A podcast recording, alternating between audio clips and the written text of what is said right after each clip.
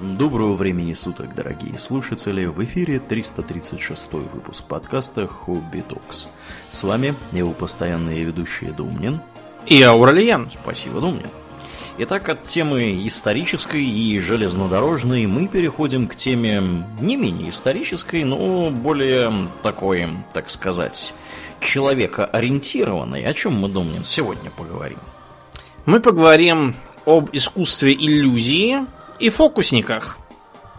То есть о людях, которые используют свое искусство – ловкость рук, специальную технику, угу. чтобы создавать разнообразные забавные и поучительные иллюзии. Ну вот, например, когда вот вы такой на вокзал приходите, а там сидит мужик, и у него, значит, три стаканчика и там какая-нибудь горошина, и он, и такой... он такой, кручу, верчу, научить хочу. Угу, да, и вы такой, о, я знаю, где она, она вот здесь. А потом вы начинаете играть на деньги, и потом, да, как-то вот оказывается, что потом у вас, у вас нет заканчиваете денег на билет. играть на деньги, да. потому что у вас денег тоже нет. Да, да, да, да. Да, э, вообще надо действительно сказать, что иллюзионизм это тема в известной степени противоречивая, потому что в старые времена противоречивость обеспечивалась в основном тем, что после производства фокуса фокусник не знал, что будет. Либо ему будут кидать медики, шапку, либо завопят «Сжечь его!» Еретика! Да, и на самом деле это было действительно очень, как бы, большим вопросом, удастся ли унести еще ноги в целом. Угу. А сейчас, к счастью, никто их не сжигает, но многие фокусники, они себя ведут неэтично совершенно, я бы даже сказал, что незаконно. По крайней мере, в некоторых юрисдикциях. То есть э, Представьте, вот такой был э, такой, скажем, простой фокус. Выступает пара телепатов. Угу. Значит, э, допустим, там женщина сидит там спиной к залу с завязанными глазами, там с ведром на голове, неважно. А, и ее партнер, мужчина, ходит по залу, там останавливается перед рандомными людьми и начинает там кто передо мной, там, что я там взял у него из кармана и так далее. Она говорит что-нибудь там типа, э, э, там, ребенок, э, там, какой, девочка, там, какого возраста, подросток, точнее, лет 14-15. И, и так далее. Там, вплоть до того, какого цвета волосы там у девочки, и чего там они надеты, и все такое. Типа это все мега телепатия. Угу. Да, Знаем это... мы такую телепатию. Да, понимаете, это совершенно неэтично, потому что вот представьте, что Маяка Копян, э, да, стал бы доказывать, что э, всякие там веревочки, разноцветные платочки увязывает э, за него там сам сатана. Ну, это было бы, наверное, не очень хорошо со стороны, да, Маяка Арутюновича. Он никогда ничем подобным не занимался. Вот, за это мы, собственно, его и любим. Да уж. Угу. А вот такие вот жулики, которых у нас в 90-е годы было полно, и которые, между прочим, даже сейчас там кое-где и на свете, и у нас тоже есть. То есть обычное фокусничество обставляется там прямо как мега, мега магия. По-английски, между прочим, до сих пор это искусство так называется magic, что дает э, всякие сомнительные способности для трактовки. Да, ну, в общем, как бы то ни было, эта сфера очень интересная, в частности, потому что она до сих пор не вполне понятна. Не потому, что там она принципиально необъяснима, а потому что, так сказать, secrets of trade, то есть э, секрет фирмы, там до сих пор периодически начинают судиться всякие фокусники, что у них чего-то украли, разгласили, угу. разболтали, там кто-то кого-то пытается на чем-то ловить что у него там фальшивые были зрители, угу. и что все это вранье и компьютерная графика. А вот представьте, что будет, когда э, компьютеры дальше разовьются немножечко. Как вот был скандал не так давно с некой бабкой, которая, значит, в Китае стримила игры, а себе, значит, с помощью компьютерной программы лепила на физиономию не бабки на лицо, а лицо ламповой няши. И как-то раз случайно слетел, был страшный скандал с этой псевдоламповой няшей. А представьте, что будет, когда они не будут слетать. Когда все, что вам показывают там на видео и там по новостям, оно будет Ну, вообще невозможно понять, это было действительно или кто-то нарисовал там. Ну да, так да. что не отличить. Дипфейки, так называемые. Пока мы до дипфейков, да, не добрались, давайте хотя бы на прощание кинем взглядом старые добрые иллюзионистские трюки, Мгм. вот, которые обходились без таких читерских приемов. Начиналось все, разумеется, еще там во времена всяких шаманов и колдунов, которые, вот вам почитайте до сих пор в Африке без конца, то э, набирают из тыквы воду просто, а выплевывают воду с маленькими рыбками живыми. То там трет себе нос колдуна, из него, значит, редком начинают выползать красные муравьи. То еще чего-то там такое.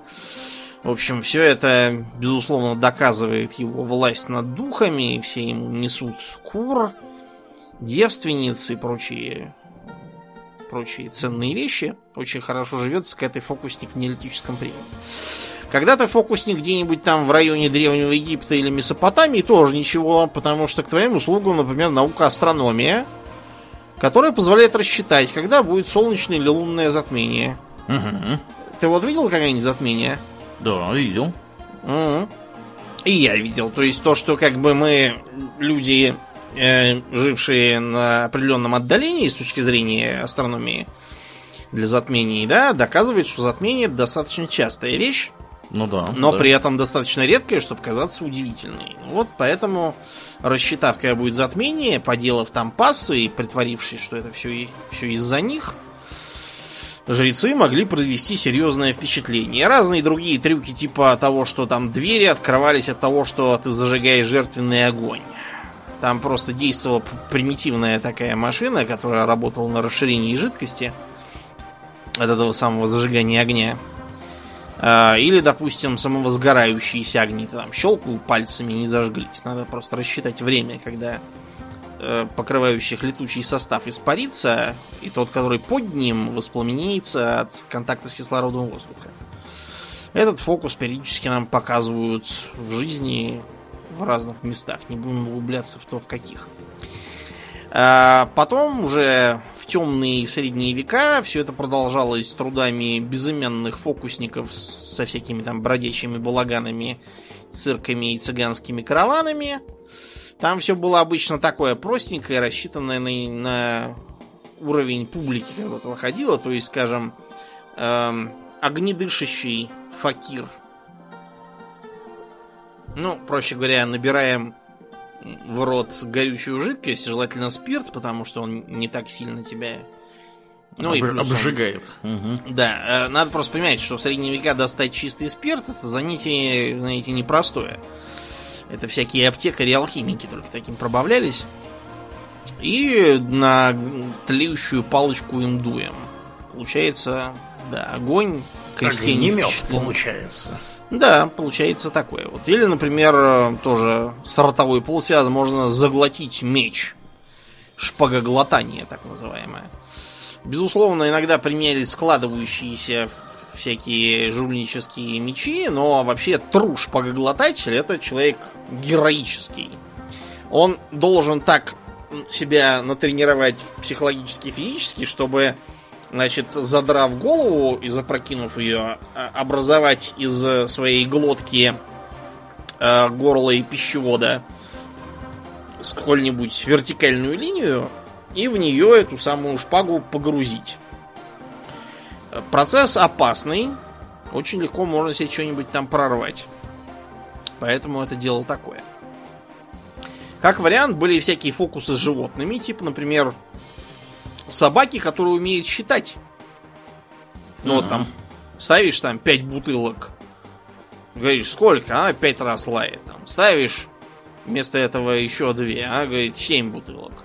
А потом говоришь, давайте вы какие-нибудь, задавайте примеры. Они говорят, там, сколько будет дважды два? А она такая говорит, 4. И все таки а охренеть какой. Я думаю, секрет понятен. Собака знать не знает ничего про математику, это не ее ума дело. Вместо этого она знает, что если она будет лаять э, до того, как ее дрессировщик даст незаметный сигнал, типа там шевеление пальцем или там подмигивание незаметного, Мгм. то потом она получит сахарок. А собака Трени- любит сахарок, надо Да, сказать. Собака любит сахарок. да. Кстати, конь же был такой, помнишь? Э, тоже был какой-то мега, мега конь, я не помню, в Да, какое время он жил. Можно научить считать, в общем, очень многих животных, у которых достаточно интеллект, чтобы понимать дрессировку и Да, чтобы у них да, вырабатывался да. осмысленный условный Да, рефлекс. Вот он делал ровно то же самое, что и собака. да. Свинью можно еще лучше научить считать, там, даже чтобы она рисовала. Там, Свинья логарифмы может брать. Ну, насчет логарифма я не знаю, но что она может нарисовать на доске пример, там, дважды два равно 4, это точно известно, свиньи умные. Мгм. Угу. Вот. И, э, кроме того, было разнообразное жулье, которое, разумеется, прикидывалось всякими там телепатами, медиумами и тому подобным. Вот, э, на Востоке типичные все эти факиры, которые заклинают змей. Дует, значит, в дудочку, змея поднимает головой корзинку, в которой она сидит, изображает некий танец перед заклинателем, типа загипнотизированной музыкой, и ложится обратно. Все такие, о Он не побоялся, что индийская кобра его ужалит, и загипнотизировал ее музыкой, ОМГ. Ребят, и ни индийская кобра, ни какая-нибудь другая кобра, и вообще никакая змея не слышит ничего. Они глухие почти. У них уши чисто рудиментарные. Они ориентируются на колебания Земли, потому что это глупо слушать воздух, когда ты к значительно более твердой среде примыкаешь, так сказать, всем телом. Но это странно. Это примерно как если бы мы вместо того, чтобы смотреть глазами, ориентировались бы по ультразвуку. Мы же не в пещере живем, где темно, а на свете, на свету. Поэтому для нас зрение значительно более эффективный метод. Также и для э, змеи колебания Земли. Так что Шерлок Холмс со своей пестрой лентой все врет. Никакую змею никаким свистом подозвать нельзя. Ну так вот, э, змеи, разумеется, тренируют вовсе не на музыку, а... То есть они ощущают, конечно, началось какое-то там жужжание сверху. Вот. А как варианты могут просто зашить рот, долго такая змея не проживет. Привет зоозащитникам. Либо просто там клыки удалить и все. Она по- по- по- покидается, пораздувает капюшон, поймет, что это бессмысленно и уйдет обратно горевать. Вот и все. Так что слово факир сейчас это в основном, знаете, такой жулик какой-то уличный. Вот. А в Европе этим же пробавляли всякие спиритисты, у которых то столики вертелись, то еще чего-то. Причем, если им дать э, чужой столик ваш там какой-нибудь, что-то у них ничего не вертится от этого. По странному совпадению. Только свой реквизит вертеть Да. готовы. Конечно. Вот. Кроме того, э, был еще такой интересный трюк с показом призраков на сцене театра. Мгм. Для этого нужно сделать было сложный экран. Во-первых, прозрачное стекло, разделяющее сцену и зрителей, причем оно под углом, то есть оно как бы э, над зрителем немножко нависает. Сверху камера, в которой мужик в белой простыне, там в какой-нибудь завернутой, размахивает руками и корчит рожи, и там, значит, над ним продолжение этого экрана под углом к тому, который снизу. И вот отражение в стекле над ним отражается в стекле под ним, и такое ощущение, что действительно в комнате призрак. Для тех, кто сидит в зале. С их, так сказать, перспективой. Мгм. Этим пользовались бесчисленные жулики, доказывавшие, что они там какие-то мега-спириты. Но, к счастью, к 20 веку количество дураков немножко поуменьшилось. Я бы не сказал, что совсем уменьшилось, да. Но эм, начались какие-то подвижки, и все-таки начало формироваться искусство. А, В конце 19 века были очень популярны разнообразные наукообразные опыты. Например, с электричеством. Этим и Тесла не брезговал. Он же, помнишь, держал в руках лампочку, и она загоралась. Потому что через него ток проходил, а его самого не ранил. Был там и другой менее удачливый фокусник, э, такой с усами в форме молний закрученными. Он занимался тем, что пускал молнии там в разные стороны. Человек-паук, паутина из рук. Типа, да, только он молниями стрелял. Вот, и, к сожалению, как-то раз взял и попал в металлический карниз. Мгм. Ну, в общем, вы поняли. на этом- Конец немного предсказуем. Конец фокуса, да. Ну так вот. а, И первым из таких классических фокусников, о которых мы расскажем, э, был знаменитый Жан Эжен Робер Уден. То есть, по-нашему, Иван Евгений. Иван. Я не мог понять, зачем французы называют людей двойными именами. Типа вот, например, Руссо был, по-нашему Иван Яков. И- или еще лучше имя И- Иоанн Креститель. Жан Батист.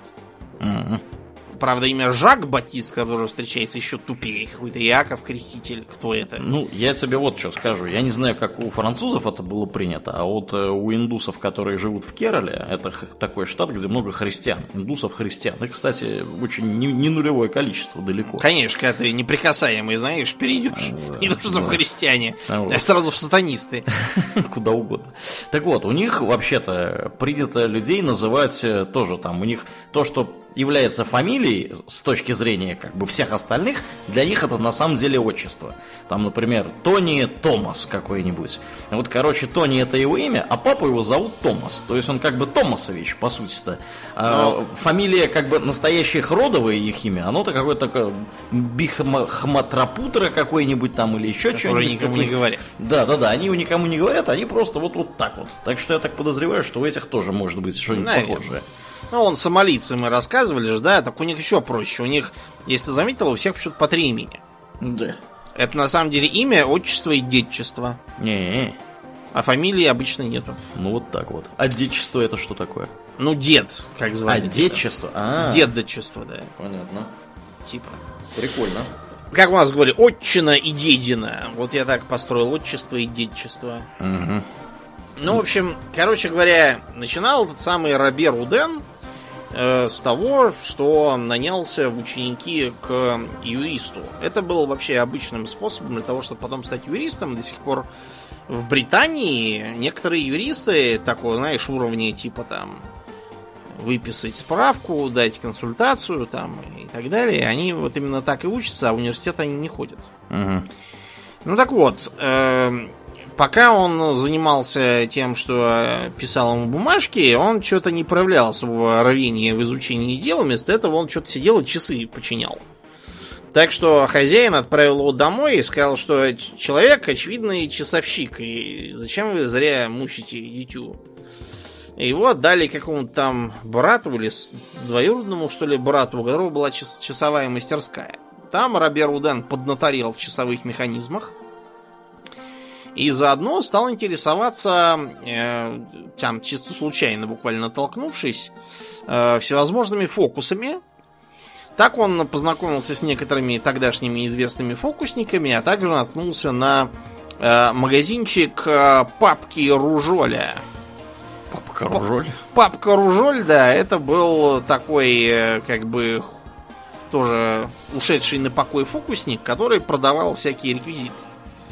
И вот, значит, э, началось с этого времени. Там, причем, крутилась довольно респектабельная публика, включая дворян.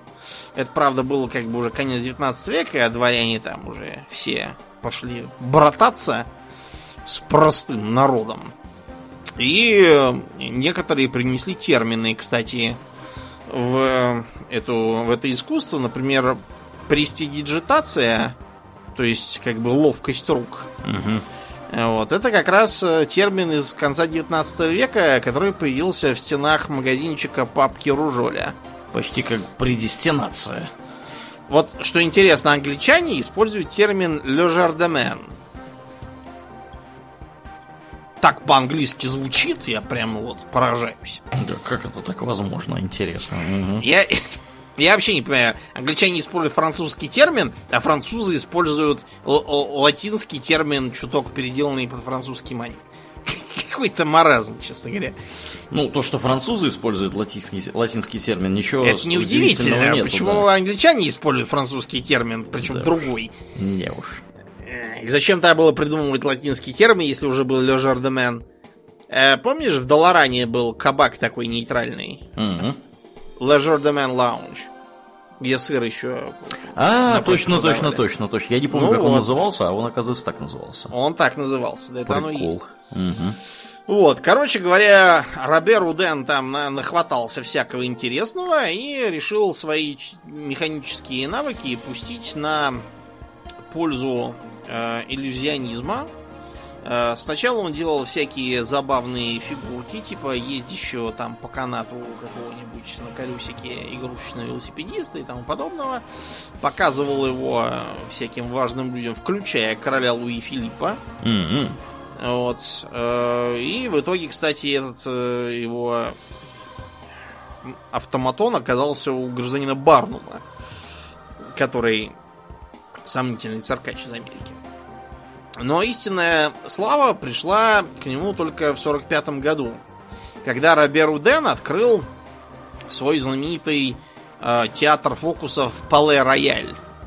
Выкупил на улице Ришелье там кое-какую недвигу, или в аренду взял, я уж не помню. Факт то, что каким-то образом он ее добыл, а почистил, подремонтировал, вот, и стал устраивать представление. Поначалу они шли ни шатка, ни валка, потому что оказалось, что э, Робер Уден совершенно не умеет выступать на публике. Он мялся, он говорил слишком быстро, он говорил слишком монотонно, как панамарь. Вот, он все время страшно волновался и потел, что сейчас что-нибудь не так пойдет, он опозорится. В общем, поначалу он даже после первого представления хотел все дело забросить, но когда его друзья сказали, да, мы тебе вообще-то хотели давно сказать, что идиотская затея, но вот как-то не хотели расстраивать, и мы рады, что ты понял сам это. Он такой, ах, значит, идиотская затея, да? Решил с новыми силами заняться своей уверенностью на сцене, работал над собой. И, короче, представление за представлением шло, и оно как-то катилось все легче и легче, как по рельсам смазанным. И он уже себя чувствовал достаточно уверенно, чтобы вводить всякие новые трюки. А это было очень важно, просто потому что те трюки, которые он мог показывать, они, в принципе, не сильно отличались от того, что конкуренция могла изображать. Просто конкуренция показывала всяких ярмарочных балаганах, а он рассчитывал на чистую публику. Таким образом, значит, он э, свою коллекцию пополнил замечательным фокусом, э, который он называл «Второе зрение». Это вот как раз тот фокус, которого, с которого мы начали сегодняшний подкаст. То есть, когда э, нужно угадывать, э, не видя, кто там чего делает, кто там с кем рядом стоит и так далее. Пользуясь простым кодом. То есть э, вы можете поиграть на какой-нибудь там вечеринке, ну не поиграть, пошутить над своими друзьями, сговорившись там с товарищем, что вы будете угадывать там, кого из людей они загадали.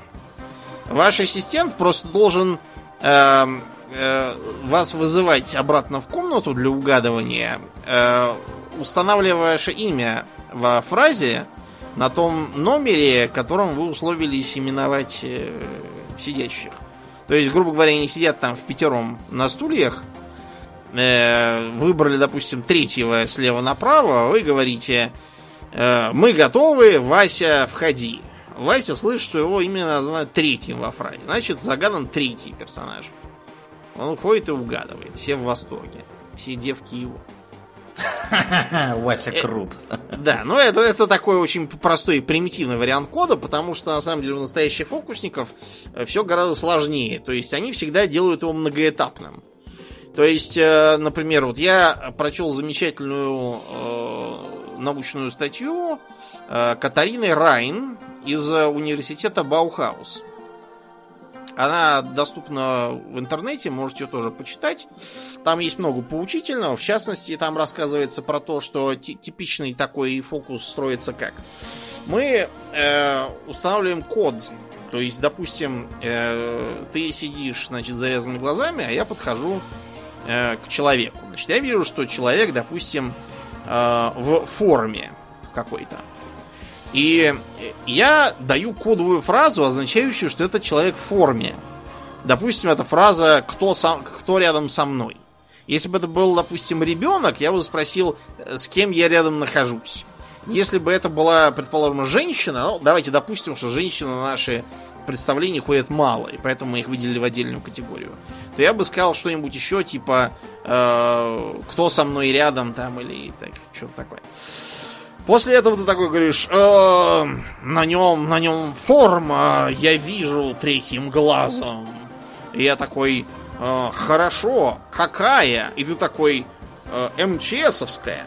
Потому что я сказал, хорошо, какая? Угу. Если бы я сказал, а какая? то Это значило, что военная. Бы я сказал, э, Что за где он- форма? да, Мгм. то это было значит, что он полицейский и Мгм. так далее. Да, да, да.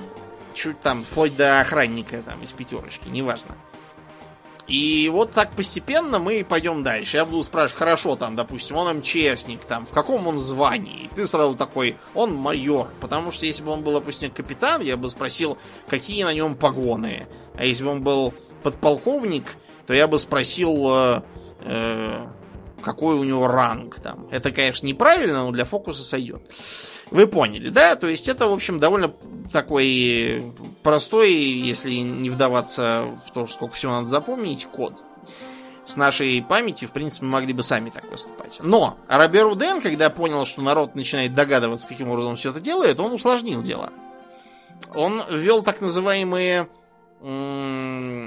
немые сеансы этого второго зрения. Мгм. И как же он передавал информацию? Э, Точно неизвестно, как именно сам Робер Уден передавал информацию. Значит, известно, что он использовал а, реквизит в виде дивана, к которому был подведен телефон. Э, Там у него был, по-видимому, ассистент, который мог видеть сверху то, чего там он, там, с кем он рядом встал, и он мог в телефон шептать, чем он там стоит. Потому что его помощница была типа загипнотизирована и лежала так расслабленно на диване одним э, ухом к его спинке прильнув. А там был как раз динамик. А, Был и более сложный фокус. Это, правда, не сам Робер Уден, это его последователи. Надо вообще сказать, что у Робера Удена нещадно все все воровали, э, включая его же механика, которому он как бы доверял, но механик все его эти девайсы распродавал налево-направо. Потрошил и распродавал. Мгм. Молодец. Китаец, наверное, был. Да, реверс-инжинирингом занимался. Ну так вот, а был более сложный вариант, когда они отчитывали, наоборот, не звуки, а тишину. То есть у них там и у фокусника, и у помощницы был хороший слух и чувство ритма. Они поэтому делали как? Он, э, когда подходил, значит, к цели, он там, допустим, щелкал каблуком или там что-то еще так, какой-то звук издавал отчетливо, она начинала отсчитывать как метроном. Мгм. И он тоже про себя отчитывал как метроном. Значит, и после этого, а, допустим, он издавал еще там какой-то звук, типа говорил, ага, там, типа, нашел кого с кем рядом. После этого, значит, э, число, которое прошло по метроному воображаемому, оно означало код. Допустим, что это женщина там. И потом они также действовали. Это было очень эффектно, потому что народ не понимал, как бы ничего не говорят, а все равно все понимают, да? Да. Удивительно. Ну, здесь обратите внимание, да, общий момент здесь какой. В любом случае у этого товарища, который иллюзионист, э, есть обязательно в порядке помощник, который каким-то образом ему передает информацию. То есть, э, вот в самом примитивном случае это вот кодовые фразы. Да, э, в более каких-то сложных случаях, вот видите, метрономы, девайсы, да, да. технические девайсы, Или мысленный, да, мет- да, метроном отсчитывания по тишине. То есть Да, это да, да. де-факто просто усложненный вариант Да. речевого сигнала. То есть, по сути, это в любом случае передача информации от того, кто, собственно, эту информацию увидит, этому самому иллюзионисту никакой магии здесь, естественно, нет. Да. Ну вот, а еще у него был интересный фокус дереться с апельсинами. Э, Значит, он брал у дамы платок. Значит, этот платок он там комкал и куда-то девал из своих рук, неизвестно Мгм. куда.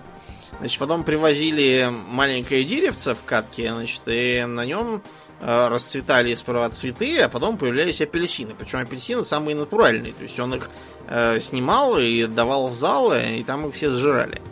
А внутри последнего апельсина там находился этот самый платок. Ну, тут понятно, что деревце механическое, платок он просто там прятал куда-то в рукав, пока он его мял в руках.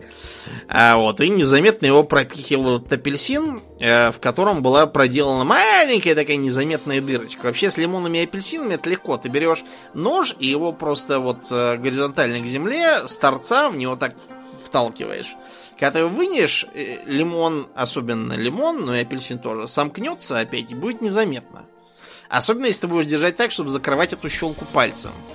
Так ее даже сблизи никто не сможет заметить. Я посмотрел даже ролик там каких-то начала 90-х, что ли, где фокусник, загримированный под Роберу Удена, Угу. проводил такой же фокус, только он, э, потому что это были 90-е годы, это британский я так понял, ролик, даже не я понял, это точно британский ролик, потому что там британские топонимы упоминались. А Вот, и акцент был специфический.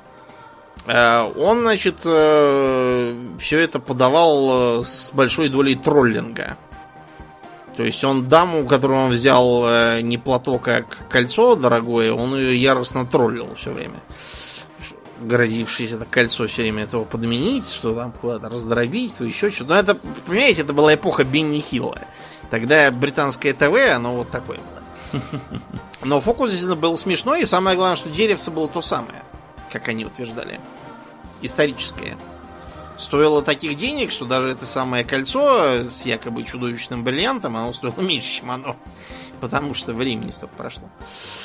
Да, ну, в общем, и так появился вот этот, во-первых, образ фокусника к концу 19 века, то есть э, фрак, э, бабочка, цилиндр на голове, плащ на плечах, иногда бородка такая мефистофельская, обязательно черный цвет волос, обязательно такая ассистентка симпатичная в таком в, в меру вызывающем платье. Не очень, но так немножко. И появился типичный репертуар фокусника, например, распиливание этой самой э, несчастной ассистентки. Э, Распиливание обычно работает очень просто. Это двойной ящик. Ноги, которые выглядывают с того конца, это не ее ноги, она их поджала к груди. А ноги, которые выглядывают, это либо ноги манекена, либо это ноги второй девушки, которая где-то там по- под, под столом спрятана и высовывает их. Вот, и таким образом можно даже раз- развести эти две половины и показать, что девушка типа с одной стороны, а ноги с другой. И ноги еще и дрыгаются. Очень забавно. Вариант этого девушка-зигзаг. Это когда ящик вертикальный, девушка, значит, в него встает так, чтобы было видно ее голову в окошечко, и руку правую тоже она высовывает наружу через дырочку. А снизу видно через дырочку ее ноги. Значит, э, и, значит, э, во-первых, впихиваются два таких широких лезвия. Одно у нее под горлом, а другое у нее на талии. Типа ее разрезать на три части. И среднюю, значит, часть ящика отпихивают в сторону. Так что, и причем ее рука так как бы уезжает тоже вправо. А потом ее сдвигают обратно, и вуаля, она живая и здоровая. На самом деле, все очень просто. Этот э, ящик, он, э, во-первых, а, у него внутри такой э, швеллерообразный каркас, который заставляет его казаться уже, чем он есть. А на самом деле в нем там полно места. Там просто за стенками еще можно немножко разместить. Девушка худенькая, поэтому, когда она в него помещается, я сейчас вот, и она просовывает правую руку, она, а, оставляя голову в дырке, она прижимается спиной к правой стенке, вот, и втягивает живот. Так что лезвие, которое просовывают, проходит мимо нее, на самом деле. И когда э, серединку откатывают вправо, она даже не двигается. У нее просто рука немножко вправо уезжает, а стенка отъезжает задняя, значит, от ее спины, а передняя приезжает к ее животу. Вот и все, что происходит. На самом деле она просто стоит боком, немножко скрючившись, а специфический дизайн э, этой самой коробки, а также то, что у нее очень черные обычно стенки, которые заставляют на черном фоне ее казаться несколько больше, чем она есть. Вот, и поэтому такой вот получается. Эффект. Да, умно, Да. умно. Еще один популярный был фокус с э, волшебной бутылкой. Берем бутылку, которая выглядит как обычная бутылка там для шампанского или бутылка магнум для вина. И говорим, так сказать, господа, чего кто желает. Есть вино красное, наливаете, значит, из этой бутылки в бокальчик красное вино. Есть вино белое, наливаете из этой же бутылки белое вино. Э, Есть там портвейн, наливаете темный портвейн. Там есть шампань, наливаете шампань, и видно, что он с пузыриками. Вот, там есть, э, там, не знаю, бренди, наливаете в низенький стакан явный бренди. И даете их всех попробовать, и действительно такие смотрите, действительно, э, в этом белое, в этом красное, в том бренди, в этом шампань. Как так? Да. Хм. А этот фокус был очень популярен что в Европе, что в Британии, что в Америке. Правда, в Америке его местами предлагал заменять на эм, волшебный чайник, который наливал чай, кофе, сиропчик, какао, еще там чего-то. Ну, потому что, во-первых, в США в 20-е годы был сухой закон, а во-вторых, там Э, и в 19 веке тоже местами бывали разные местные либо сухой закон, либо действовали так называемые лиги воздержания, temperance leagues, которые, ну, в лучшем случае открывали общество трезвости, uh-huh. А в худшем там были радикальные члены типа Кэрри Нейшн знаменитой, которая говорила, общество трезвости Поздно вы открыли общество трезвости. Тут усыплять пора каждого третьего. Только массовые разгромы спасут нацию. Она просто с топором приходила в кабаки, всех оттуда выгоняла и топором разбивала бутылки и бочки.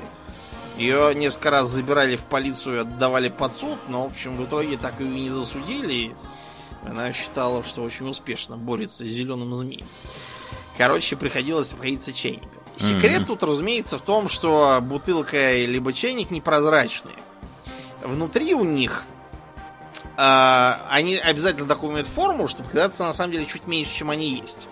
Внутри у них хитро расположено несколько емкостей, таких, так сказать, суббутылочек, в каждой из которых чего-нибудь свое налито. Чтобы руководить э, чем, э, собственно, поливать из э, какой э, этой самой из какой емкости. Ну, например, там мог быть чуть-чуть такой замаскированный поворотный клапан на горлышке. Ты когда держишь бутылку, ты его незаметно, когда наливаешь, поворачиваешь пальцами. При этом отвлекая слушателей, допустим, делая какой-нибудь жест левой рукой к ним и что-нибудь им говоря. Они переключатся на твою физиономию или на руку и забудут смотреть на пальцы на правой руке. Или, как вариант, у этой самой емкости э, могли быть э, дырочки по 4 штуки в бортах. То есть ты когда э, когда ты держишь бутылку, ты зажимаешь их пальцами, если ты ее перевернешь, ничего лица не будет. Ну вот попробуйте, допустим, взяв в Макдональдсе колу, э, опустить в нее соломинку, зажать верхнее отверстие пальцами, поднять соломинку. Кола останется в соломинке, потому что давление воздуха не позволит ей uh-huh, выбраться. Uh-huh. Отпустите палец, она выльется. Таким образом, значит, если ты э, держишь бутылку просто вот так, чтобы закрывать там э, 4 Э, комплекта отверстий из пяти, то будет литься только из пятого, а из остальных четырех не будет. Очень удобно.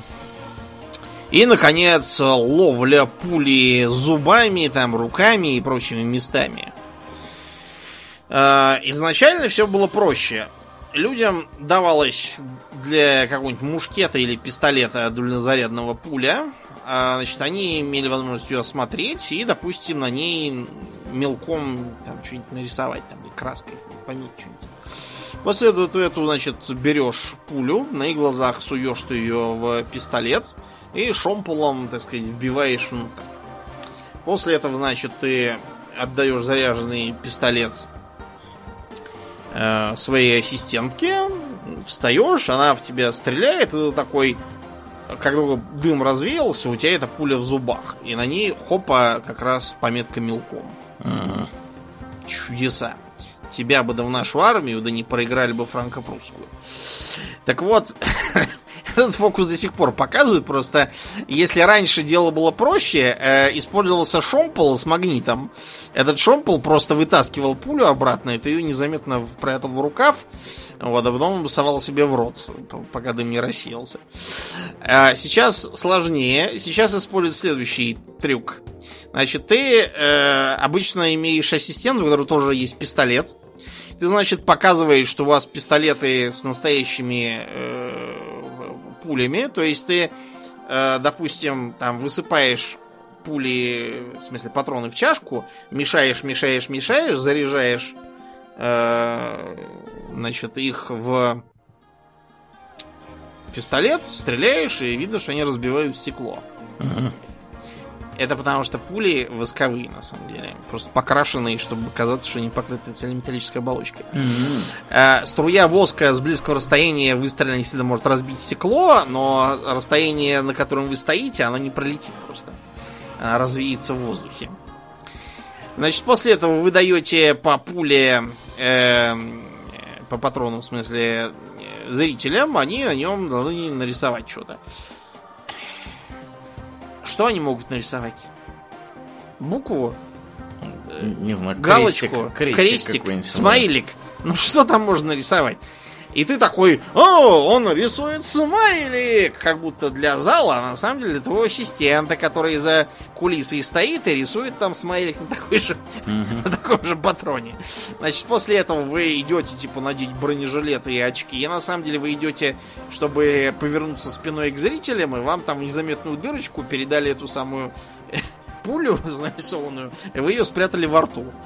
Потом, значит, вы встаете друг в друга, стреляете, и пока там, значит, э, все оглушенные и мигнувшие от громкого звука ничего не поняли, вы языком проталкиваете пулю с нарисованным правильным крестиком или что там было себе в зубы. Вот, все в восторге. Это очень хорошие фокусы, они веселят народ и как бы не требуют слишком уж сложного сложных махинаций. После Робера Удена прославился его, можно сказать, почти однофамилец. Он стал известен как Гарри Гудини. Ага. Да. Э, вообще, короче говоря, его звали Эрик Вайс. И был он венгерский еврей. Очень предприимчивый, судя по всему. Ну, такой, да. Почему он Гарри Гудини? Значит, его мама все еврейские мамы, они зовут своих детей как-то странно. Например, Лазаря Бухгалтера, главу корпорации убийц, которого на электрический стул посадили. В итоге его дома звали Лепке. А Вольфа Мессинга, которого мы еще тоже сегодня будем звать, звали Вевеле. Да, так, видимо, в общем, у всех. Поэтому э, Гудини мама звала Эри, и он и такой, мама, я хочу кушать. Нет, ты замерз. Э, поэтому он решил, что Эри можно спокойно переделать в Хэрри, и получится как бы Гарри, английское, американское имя. А Гудини, он, короче, решил подражать этому самому Роберу Удену. Если вы посмотрите, как пишется по-французски Робер Уден, вторая половина, то он пишется как Гудин. Вот, и он решил, короче, его как-то немножко переделать на современный лад. Есть две версии. Одни, что он плохо понимал языки и думал, что Гудини это будет как бы как Гуден. А другие говорят, что он просто пытался действовать в рамках общей тогдашней цирковой традиции, и все э, придумали себе дурацкие псевдоитальянские фамилии. Вот он немножко Уден переделал в Гудини, а не просто Гудин. А может, Гудин ассоциировал с какой-то такой восточноевропейской фамилией, от такого имиджа он пытался откреститься. Короче говоря, он начал в конце 19 века работать во всяких там бродячих цирках и так называемых горошовых музеях. Горошовые музеи это вот... Э, э, помните хижину чудес из э, Gravity Falls? Вот это оно. То uh-huh. есть такой местный музей, где какая-то чертовщина изображается, там какие-то чучела русалки, сделанные, очевидно, из макаки и крупного лосося, вот, и тому подобные фальшивые чудеса, но, в общем, народ ходит, people хавает, как бы, вот, поэтому такие грошовые музеи и работали. При них обычно действительно кормились возможные, там, самый сильный человек в Западной Виргинии – и тому подобные граждане. Вот и этот самый Гудини тоже там чего-то изображал. В основном начинал с картами какие-то фокусы.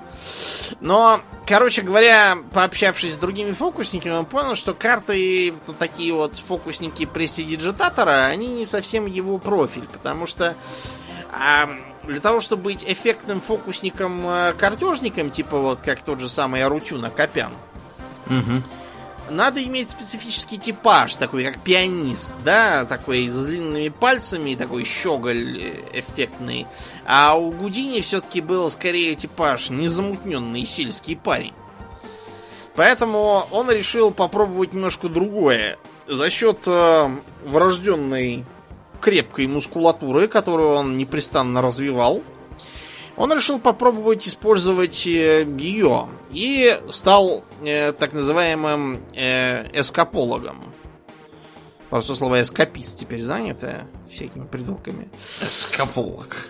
Да, то есть специалист по выпутыванию из всяких там цепей, клеток, э, ящиков и сундуков. Начинал он, разумеется, с наручников и ну, навострился от них высвобождаться. Сначала от простеньких. Вот, маленькая подсказка. Если вас ну, так вышло, что вы случайно прищелкнулись наручниками к изголовью кровати. Ну, бывает так, такое иногда. Бывает да, такое, да. знаете, сослепу там полез за телефоном и случайно защелкнул наручники. Так, щелк, да. Ну, да, да. полез угу. второй рукой, посмотри, я тоже щелк, ну, ну что делать. Угу. А, там обычно такой есть рычажок э, небольшой, который можно ногтем поддеть, и тогда они вас отпустят, и вы вторую руку их снимете. Вот.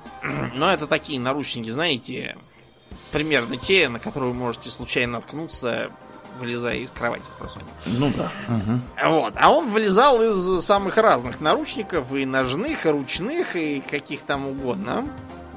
И через некоторое время он настолько наловчился, что его стали на перебои звать в разные страны.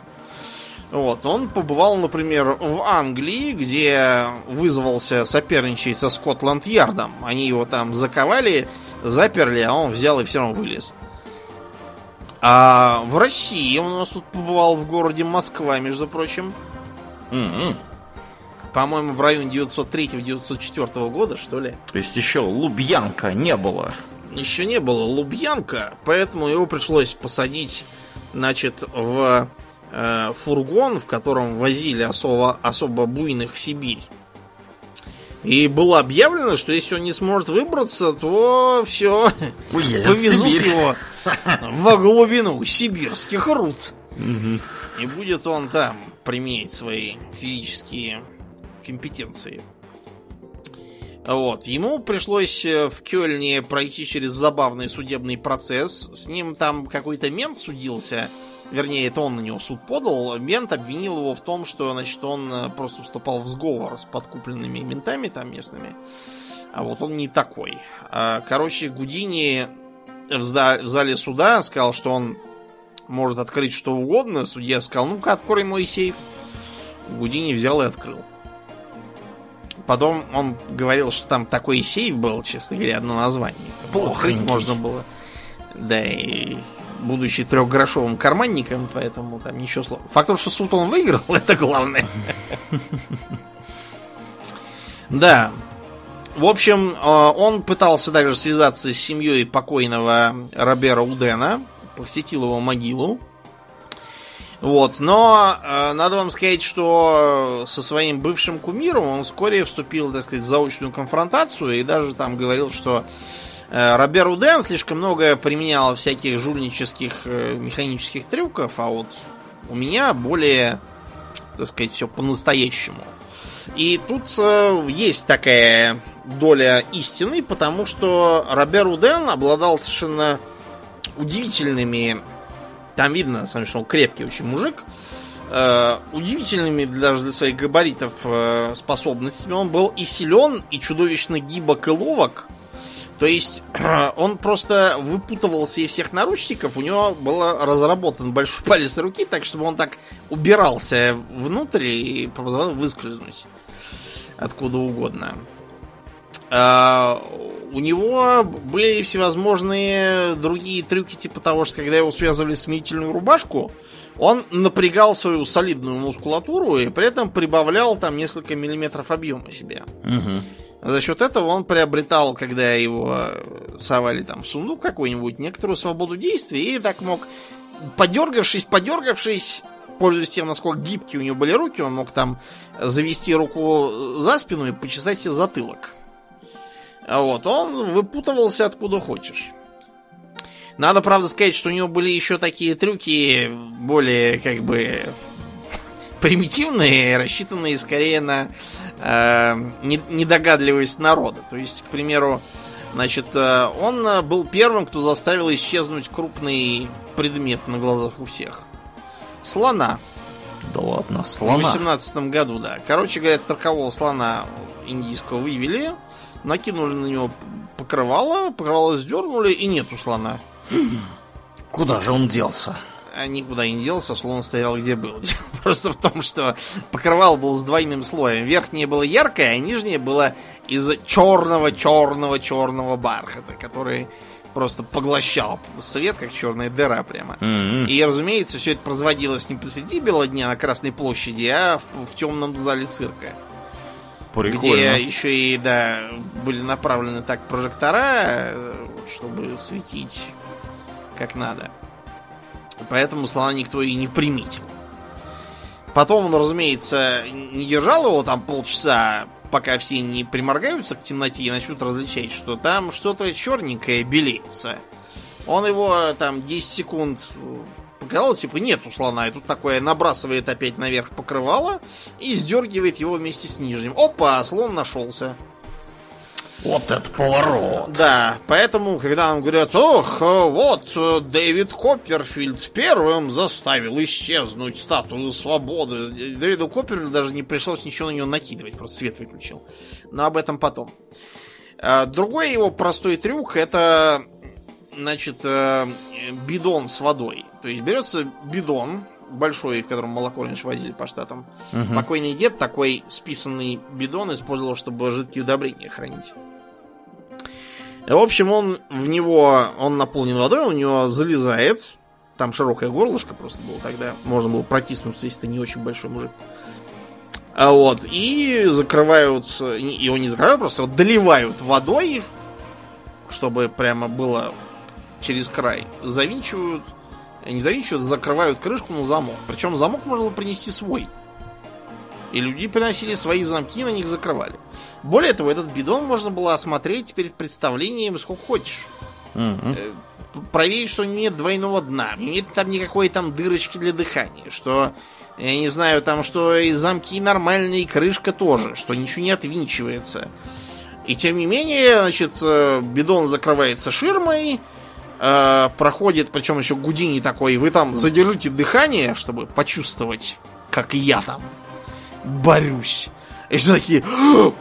И сидят такие там. Большинство людей способны там секунд 40 там просидеть, нетренированных. Там. Я могу просидеть минуты полторы. Угу. Потому что я люблю нырять там и вообще все такое. А люди там совсем тренированные могут две минуты просидеть. Ну и даже они такие...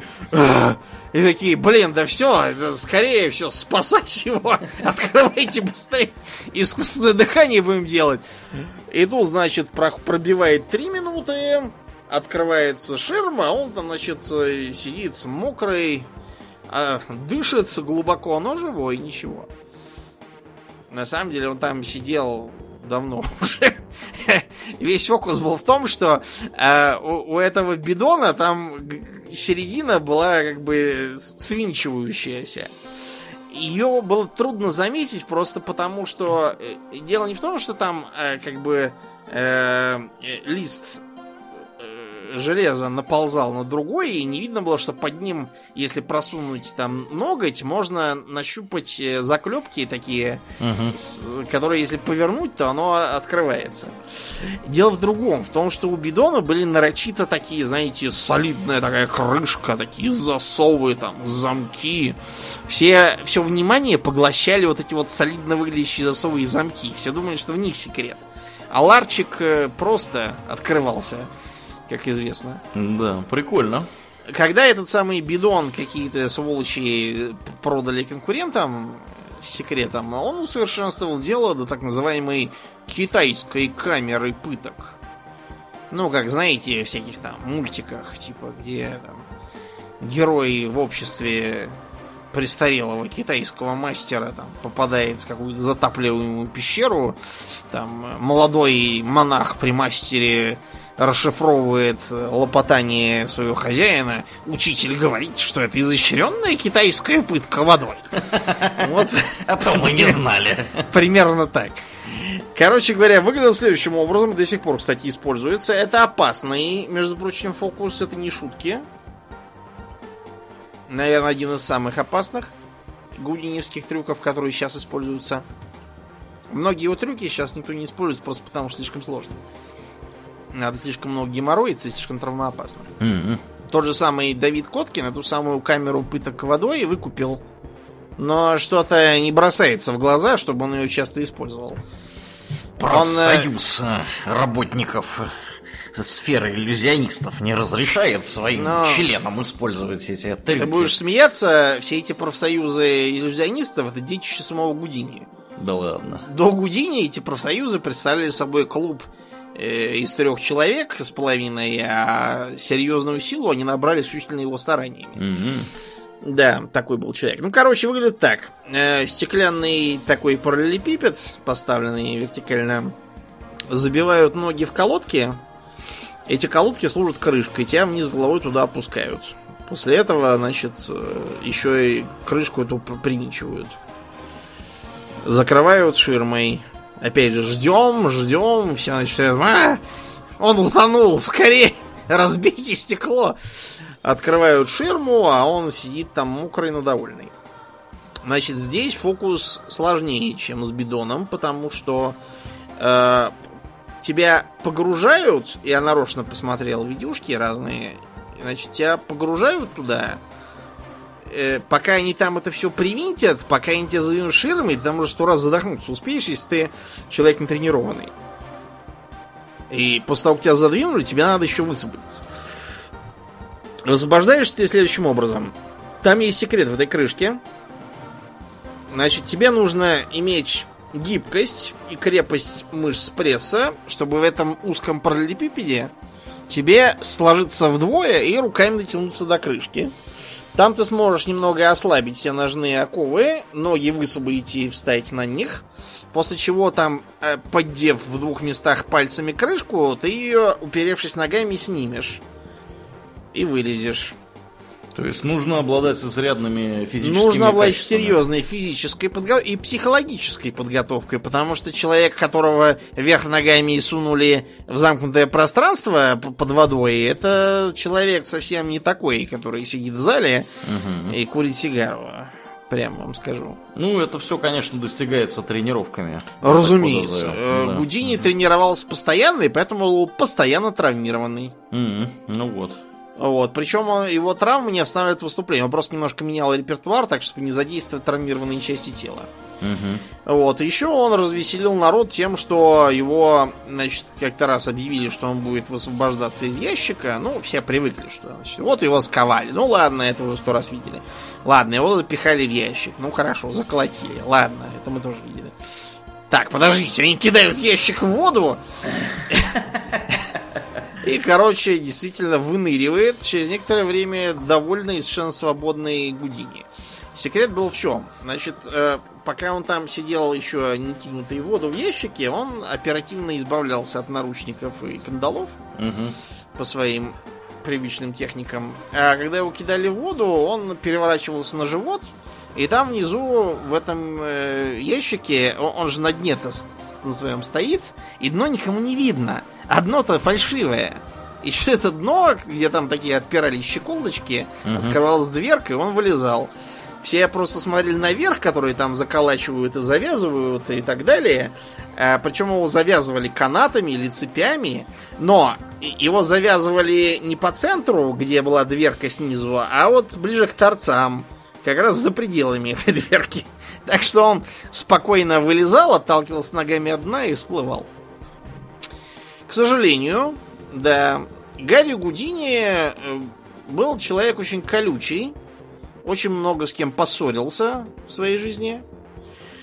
Вот, частью по собственной вине, потому что он был такой трудный, конечно, человек.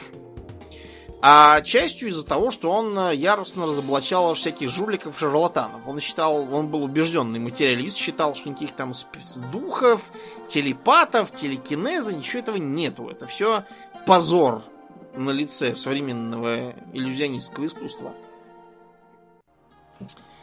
На этой почве он поссорился даже с таким знаковым человеком, как э, сэр Артур Конан Дойл. Мгм. Который был изрядный спиритист. Вот удивительно, да, согласитесь. Э, Во-первых, человек доктор медицинских наук. Да. Начнем с этого. Во-вторых, э, человек э, серьезно образованный. Не только в медицине, а еще, например, в истории. В-третьих, э, человек э, с исключительно острым аналитическим умом. Он э, и сам был сыщик хоть куда. И книжки тоже писал про такого чисто материалистически мыслящего сыщика. И тем не менее, с какого-то хрена он был убежденным спиритом. Даже купился на эту э, детскую проказу с фотомонтажом каких-то вырезанных из бумажек фей и доказывал, что это все истина, и разругался чуть ли не со всеми, с кем мог на этой почве. А вот с э, Гудини он поссорился, потому что доказывал, что Гудини, э, постоянно срывавший покровы со всяких там жуликов, приходил на всяких сеансы, начинал разоблачать и говорил, дамы и господа, а посмотрите-ка вот за эту занавеску, что мы видим здесь? Да это же ассистент фокусника. И что у него в руках? Духовая трубка, в которой он нагнетает воздух своими легкими. Поприветствуем участника этого шоу, которому доселе не доставалось ни одного аплодисмента. Э, Значит, э, Конан Дойл э, заявил, что это просто Гудини, величайший телепат в истории. И он, значит, своей телепатической аурой просто подавляет других телепатов вокруг. Мгм. И они поэтому э, все оказываются мошенниками. А так-то они было ого Мгм. Умно Ну, придумано, да, Ну, неплохо. понятно, в общем, вы поняли все. Очень, конечно, жаль. Вот бывает, что человек гениален без пяти минут, но вот с такой придурью. Увы, Да ах, уж, ничего не ну поделаешь. Да уж, да уж. Вот, сам Гарри Гудини прожил недолго. Э, считается, что он умер от перитонита. Это, это как бы, я бы сказал, даже точно известно, что от перитонита. Э, считается, что перитонит у него вышел следующим образом. У него был аппендицит в ранней стадии. Мгм. К нему пришел какой-то студень, который начал к нему приставать с вопросами и расспросами, типа фанат. И спросил, типа, такое, а вот говорят, что у вас такая мощная мускулатура, что у вас там чуть ли не из пушки можно стрелять. Вот, и если вам там в живот ударить, то вы просто вот вообще ничего. А Гудини был со сломанной лодыжкой в очередной раз. И полулежал на кушетке. И такой, а, да, что, да, действительно. Потому что его уже заманали все эти ходящие к нему фанаты и студенты. А этот студень такой решил, что такой, да, значит, предложение, ну-ка, врежь мне в брюхо, ты же боксер. И пробил ему хорошенько в живот. И э, ничего не ожидавший Гудини, разумеется, не напряг мышцы живота, а воспаленный аппендикс э, разорвался. У него температура в итоге подскочила до 39, ему врач сказал, что надо срочно оперировать. Гудини сказал, это подождется, у меня выступление. Мгм. Не подождало. Но и после смерти великий фокусник продолжал троллить своих оппонентов. Он договорился со своей женой, что если он где-то там на том свете действительно очнется и такой, эх, зря я не верил Конан Дойлу, то он найдет способ с ней связаться и передаст ей э, фразу что-то там типа «Розабел, улыбнись» или как-то так. Э, Это просто... Это не ее зовут так, это у них песенка была такая любимая. Короче, 10 лет ждали, потом его вдова сказала, что 10 лет ждать не стоит ни одного мужика. И перестала проводить ежегодные сеансы. Но э, это все перехватили другие фокусники, и до сих пор даже периодически пытаются вызвать его дух, Мгм. чтобы он сказал кодовую фразу. Вот. Причем кодовая фраза не просто Розабелл, улыбнись или как там. Там специальный шифр, который знают только он, он и жена. Э, шифр передан там ценным помощникам, так что если вдруг он очнется через сто лет, то э, недавно было сто лет с его смерти. Нет, ничего не передал. Так что, видимо, все-таки прав был он, а не Конан Дойл. Очень жаль. Да. Следующий наш экспонат это, так сказать, отечественный продукт. Всем известный Вольф Мессинг. Я думаю, что про Вольфа Мессинга что-то дослышали все. Значит, родился знаменитый человек-загадка э, в конце 19 века в Польше, в российской Польше имеется в виду, в какой-то гуре Кальваре, ну, еврейское местечко было. У нас-то евреи все жили таких гетто. Вот, и, значит, к нему начали приходить старцы хасиды. А у хасидов у них есть такой институт, как бы, старчества, похож немножко на старообрядцев. Сейчас нам евреи опять напишут, что все не то, но я как сумел, так и объяснил, ребят. Речь идет про садиков. Ну так вот. И, значит, э, Мессинг начинает видеть и прозревать. Значит, он ездит по всей Европе. Он посещает Альберта Эйнштейна в его венской квартире. И удивляется, сколько же книг у великого физика. И туда же к ним приходит э, третьим, видимо, выпить решили. Решили. Кого позвать еще? Зигмунд Фрейд тоже. О, хорошая компания-то, я смотрю. Да, значит. И он э, шокировал публику тем, что мог впадать в анабиоз там на чуть ли не неделю. И лежал в запечатанном стеклянном гробу целыми днями и выглядел как, как вот нетленные мощи. И он э, ездил даже в Индию, где встречался с самим кем? С кем? С Махатмой Ганди, разумеется. О, И тот ему тоже чего-то там напророчил такое великое. И бывал и в, в Новом Свете, и в Австралии, и в Японии. И даже предсказал, как Гитлер только пришел к власти, что он падет в 45-м. И обиженный фюрер назначил чудовищную награду в 200 тысяч рейхсмарок за голову подлого жида.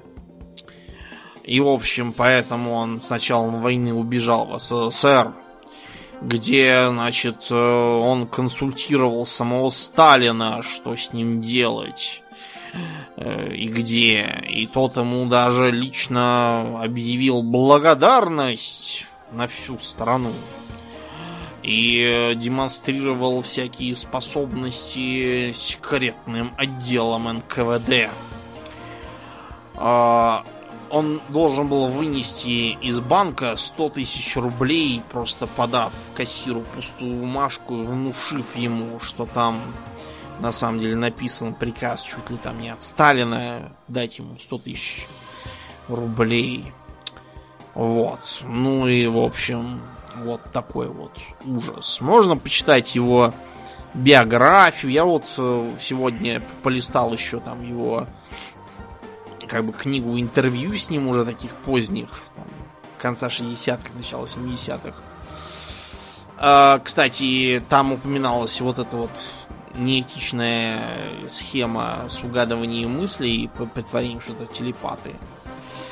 В общем, в этих самых книгах и биографиях Мессинг там про себя говорит всякое.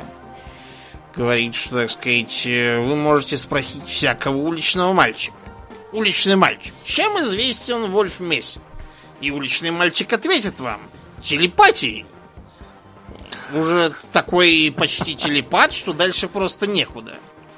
А вот другие телепаты, это, да, они вам такое устроят, что вы потом снизойдете горькими слезами от этих телепатов. Цурым и пеком. А, значит, что я пытаюсь всем этим сказать? Все это чушь. Главный фокус Вольфа Мессинга в том, что про него ничего не известно толком. Если действовать как бы по методу Шерлока Холмса, то выяснится следующее. Вот эти все бредни про то, где он там ездил, с кем общался, значит, это его автобиографии 50-х годов, 57-го года, по-моему, что ли. Написано, значит, гражданином Михаилом Хвостуновым, известным как Михвас. Михвас? Михвас. У него просто был как бы псевдоним М. Васильев. Угу. Вот, его все назвали Михвас. Это как бы его псевдоним, его настоящее имя, Михаил Хвостунов. Ну, понимаете, с такой фамилией Хвостунов быть журналистом как-то странно. Это как фамилии Брехунов, по-моему, только еще хуже было бы. Я уж. У моего батьки в селе было три брата Брехуна. Все брехали? Все Моя трое? матушка к этому всегда прибавляла. И три сестры Брехуньи. Ну, так вот, значит, э, Михвас этот написал ахинею. Почему он написал ахинею? А почему ему было не написать ахинею? А что им еще ему было писать? Что перед ним сидит страдающий от кучи неврозов, фобий и с трудом чего-то по-русски себя давящий еврей? Вот что? Вот это написать? Кто это будет писать? Э, извините, читать? Никто не будет. Что еще написать? Что он э, замученный бедностью и жизнью в своей семье. Надо сказать, что евреи до революции жили так, что, э, так сказать, э, хуже даже трудно. Это было бы не так смешно, как грустно. Но ну и убежал в подростковом возрасте. Работал униформистом в церкви Шапито. Э, дерьмо разгребал, если проще. Вот чинил там сбрую и туфли. Ты ж жид? Ну вот, жиды и сапожники, и ты тоже чини. Потом его приспособили к номеру, что он был заморенный, как сама смерть. На еврейском питании-то до революции не сильно зажиреешь. Ну вот он лежал действительно в стеклянном гробу. Вот это правда. Только он, конечно, изображал не самого себя, а какого-то там японца, китайца, не поймешь кого. На самом деле китайцы изображали все подряд. Э, все, кстати, как назло, европейцы, просто немножко подкрашенные, подрисованные стрелки на глазах, чтобы выглядеть узкоглазыми. Вот, и на голову надевается лысый парик с косицей сзади, как у стереотипного китайца, хотя уже там после революции это никто не носил. Вот, и он типа ничего там не ест. Он действительно днем ничего не ел, ему просто не давали. Ел ночью. Но он что-то так преуспел в этом единии, что через полгода его сочли слишком пополневшим для продолжения аттракциона. Так что его вместо этого дали в помощники к как раз вот чтецу мыслей, которых мы сейчас вам объясняли. Вот, и он должен был как раз э, сидеть на диване с завязанными глазами и слушать, что с кем я рядом встал, а что я у него из кармана достал и так далее. И все это угадывал. Вот так он и выучился своему, на самом деле, главному и единственному трюку. Все остальное, что там про него плетут, это ерунда. Он говорил сам, что как бы угадывать, что там у него в кармане, можно без ассистента. Потому что а, Аурен, вот что у тебя может быть в кармане? Что, ключи, телефон, может бумажник, конфетка. Ну вот. Ну вот, у меня в кармане может быть телефон, э, паспорт, в котором я заодно ношу э, карточки банковские пропуска. И что, в другом кармане еще ключи от дома. Все. Больше еще наушники могут быть, не в ушах. Это все обычно в четырех разных карманах лежит. Все, что у меня может быть, и я думаю, что наверное, там процент 90 наших слушателей скажут, что у них либо то же, что у тебя, либо то же, что у меня. Угу. Бумажник я не ношу, мне не нравится. Я не люблю бумажные деньги, а металлические деньги еще менее люблю. Поэтому я ношу карточки в паспорте. Чтобы, если уж украдут, так уж чтоб все украли. На самом деле нет. Просто не лень. Ну вот, и он тоже говорил, что что там может быть. Носовой платок Угу. Часы карманные на цепочке могут быть. Мелочь может быть. Пенсне может быть. Что там может быть такое? Ну и все, вот они составили список, опирающийся на платки, пенсне и часы. А, минус. Дамы. Черт знает, что там у этих дам, может быть, в карманах. Они вечно носят какую-то с собой. Хорошо, что у них сумочки есть, можно только сумочки не касаться. А вот кто точно не подпадал под его систему, это дети. Мало ли чего они там рассуют по карманам. Это сейчас у детей все то же самое, что и у нас с тобой. Угу. У моего сына вон ничего в карманах нет, кроме мобильного телефона и банковской карты, по которому в метро ездит и все. А тогдашние дети были склонны таскать с собой живого воробья, рогатку, гильзы от ППШ, э, какие-то там стеклышки, какие-то там э, бутылочные крышки для игры. Короче, шут знает, что у них там может быть. А самое главное с ними было то, что они не соглашались как бы подыгрывать. Э, Причем, понимаете, дело не в том, что не соглашались, дело просто в том, что э, у подростков у них же дух противоречия, им хочется все делать не так, да? Ты когда там им говоришь, закройте глаза, они один глаз закроют, а другой откроют. Да? Угу. И когда вы вызываете какую-нибудь там э, Антонину Михайловну, бухгалтера пятого треста Мострансгаза, и говорите ей, чтобы она впала в транс, она впадет в транс еще до того, как вы что-то и скажете. Потому что она, блин, на сцене, рядом с ней великий гипнозер э, Мессинг, на нее смотрит тысячи человек. Ее сейчас удар хватит. Без всякого транса.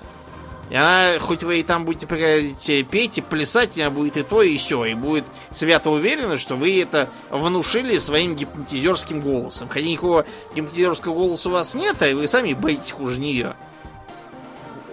Мессинг всю жизнь боялся, что что-то сорвется, иногда использовал подсадных уток, причем не потому, что он э, считал, что никто больше не попадется на его удочку.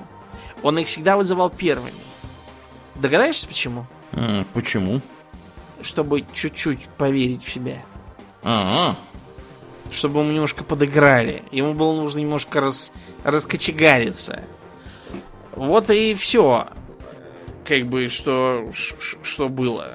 Плюс, понимаете, надо учитывать, что если вы в России там 2020 года будете кого-то вызывать на сцену, то это будет совсем не тот человек, которого будете вызывать в, в той же Москве 950 года. Потому что э, человек 20 года, он привык к тому, что может делать, что хочет, всем хамить, его даже, скорее всего, не будут бить. Вот, он может э, парковаться как дурак, носиться там где угодно, э, всем рассказывать, какие дураки он умный, и все будут это все сносить цивилизованно. Вот, а москвич 50-го года знал, что он может вообще ничего не делать и на следующий день просто пропасть. И все. И с концами.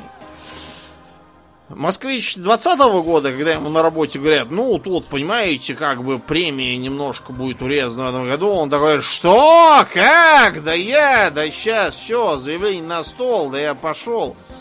Москвич 50 года, когда ему говорят, так, значит, теперь все подписаны на обязательный займ, э, на помощь э, восстановлению Волгограда, на помощь э, детям и тому подобным. Так что вот вам 3 рубля, распишитесь за 100. Он взял бы и пошел. Это совершенно другие люди. Сейчас бы Мессинга погнали предметами материи, пропитанными уриной. Вот и все, чтобы было при его методике. Вот. Кроме того, Мессинг вообще не так уж охотно выступал на публике, только когда ему было сильно надо. А так он охотно всех там по, по переписке телепатировал. Э, Ровно так же, как э, некий Домнин телепатировал малолетних дур, которые писали ему во времена он и э, в ICQ, тогда еще существовавшем, всякие типа вопросы.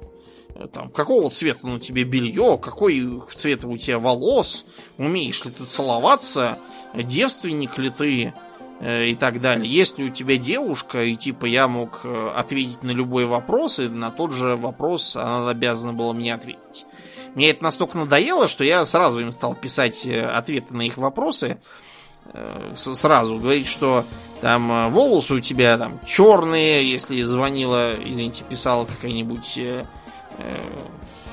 Зульфия Мамединова, понятно, какие у него могут быть волосы, пепельный блондин. Если писала Наталья, Наталья Полупьянова, я писал русые волосы.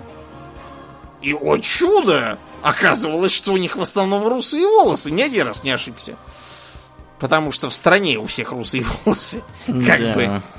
Вот. На вопрос о том, какое белье, белое, потому что потому. Э, на вопрос, умеет ли целоваться, наверное, да. Если бы не умела, она бы вряд ли знала, что такое ICQ. Э, жила бы в скиту, постилась, молилась и слушала радио Радонеж. А, нет, радио тоже нельзя. И так далее. Все они тоже начинали, откуда ты все знаешь? Ты за ты мной что? следишь. А тут просто как бы потому, что все как под копирку. Ну и все. Вот то же самое и Мессинг. Ничего особенного. Да, тоже ассистентки, тоже э, коды э, простейшие. Причем даже не такие, как были у Робера Удена с его диваном, а просто через слова. Потому что у нас народ-то был как-то темен и все. Да, действительно, Сталин один раз ему что-то там такое написал. Действительно, ему это вроде как э, один раз здорово помогло, когда его замели во время войны в Средней Азии, он пытался с каким-то Калиновским перейти иранскую границу. Калиновский, разумеется, оказался товарищ Калиновский. Поэтому его там уже ждали. Вот. Э, а что до истории с кассиром и банком? Во-первых, это, скорее всего, брехня. Во-вторых, ну хорошо, ладно, предположим, что не брехня. Ну и что? Вот вы кассир в сталинском СССР к вам НКВДшники привели какого-то жида непонятного, который типа телепат, он вам дает бумажку и говорит, выдайте 100 тысяч рублей. Да бери эти 200 тысяч рублей, только чтобы ты ушел и пропал уже из моей жизни. Конечно, ему отдали бы что угодно. Ну и все. Так что, вот, все эти бредни, куда он там ездил, куда он мог ездить, на что он мог ездить, он был нищий цирковой артист. И хорошо, ладно, он приехал к Эйнштейну, увидел, что у него много книг. Все знали, что, во-первых, Эйнштейна в те годы, какие он там был, не было в Вене, а во-вторых, что Эйнштейн никогда не держал у себя в квартире ни в какой, никаких книг. Никогда. У него была такая вот такое правило. Никаких книг в квартире. Все книги на работе. В библиотеке. Нечего держать книги в квартире. Да. Вот. Какой он мог есть Индию и говорить там с Махатмой Ганди? На каком языке он бы говорил с Махатмой Ганди? На идише? А какие языки он еще знал? Кое-как русский, кое-как польский. Все. Все его языки. Какие были. То, что про него в 57-м написали, что он ездил в, Бразилию, ну и что? Могли написать, что ездил на Марс. Что, кто-то из читавших биографию полетел бы на Марс проверять? Или он поехал бы в Бразилию, да это было то же самое, что и на Марс полететь. Ребят. Ну, то есть, короче, год. ничего проверить толком и не получится. Это означает, что ничего толком и не было, что был просто обычный, обычный фокусник, который использовал тот же самый фокус второе зрение. Все остальное это просто наложение как бы э, его манеры напускать туману, чтобы, так сказать... Я думаю, у него был вот этот вот э, невроз э, синдром самозванца. А вдруг все узнают, что я на самом деле не телепат никакой. Угу. А во-вторых, э, специфические условия 30-х годов в СССР. Потому что надо же было -то верить в сверхчеловека, в, в всепобеждающий разум, в великие возможности науки, которая там может хоть телепатию, хоть еще там чего. Вот и все. А потом, после 50-х, как-то этот Мессинг куда-то весь спрятался, и, по-моему, к 70-м он помер от болезни, и все. Как бы, да. Ну вот, и наступила эпоха спокойная. То есть э, у нас это были э, кто? Отец и сын Кио. Угу. На самом деле, конечно, не Кио, а Гиршфельды тоже. Это фамилия просто Ткио, как бы взято словцо. Эм, дело просто в том, что Ткиа, Ткиа звучит как это как бы трубление. Это такой вид сигнала на шофаре. То есть трубе такой, на которую дудят в синагоге. Есть просто ткия, а есть ткия гдала. Ну вот они взяли, чтобы не морочить людей своей фамилией. Э, был у нас еще такой действительно в мире Ури Геллер, тоже еврей, только из Израиля. Прославился тем, что гнул ложки. Его неоднократно на этих э, ложках ловили, потому что он доказывал, что он якобы действительно телепат, так же, как и Мессинг.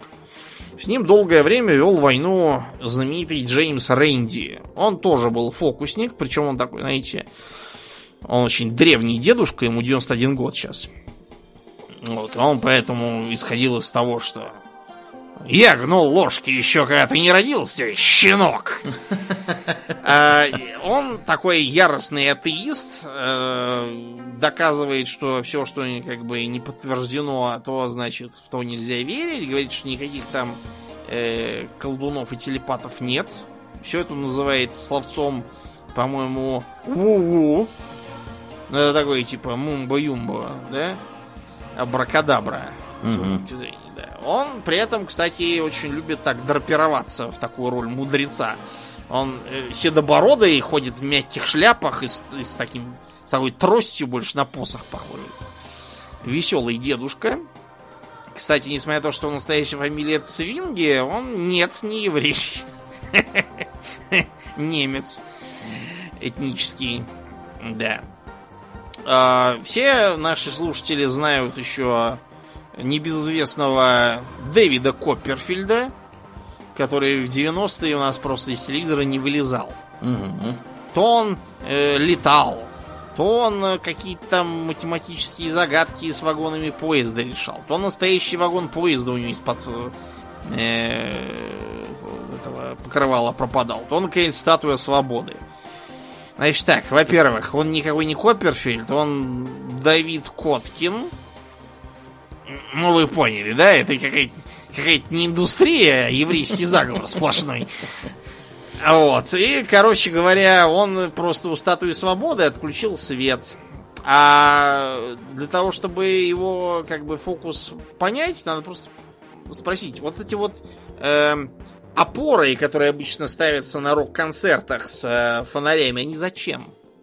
Они не зачем, они просто чтобы светить в глаза зрителям и не давать им э, и глазам, собственно, приспособиться к темноте и увидеть, что статуя-то где была, там и осталась. Она просто ведь не посреди Нью-Йорка стоит, где светло, а посреди моря, где темно, и поэтому если выключить свет, то ее не видно.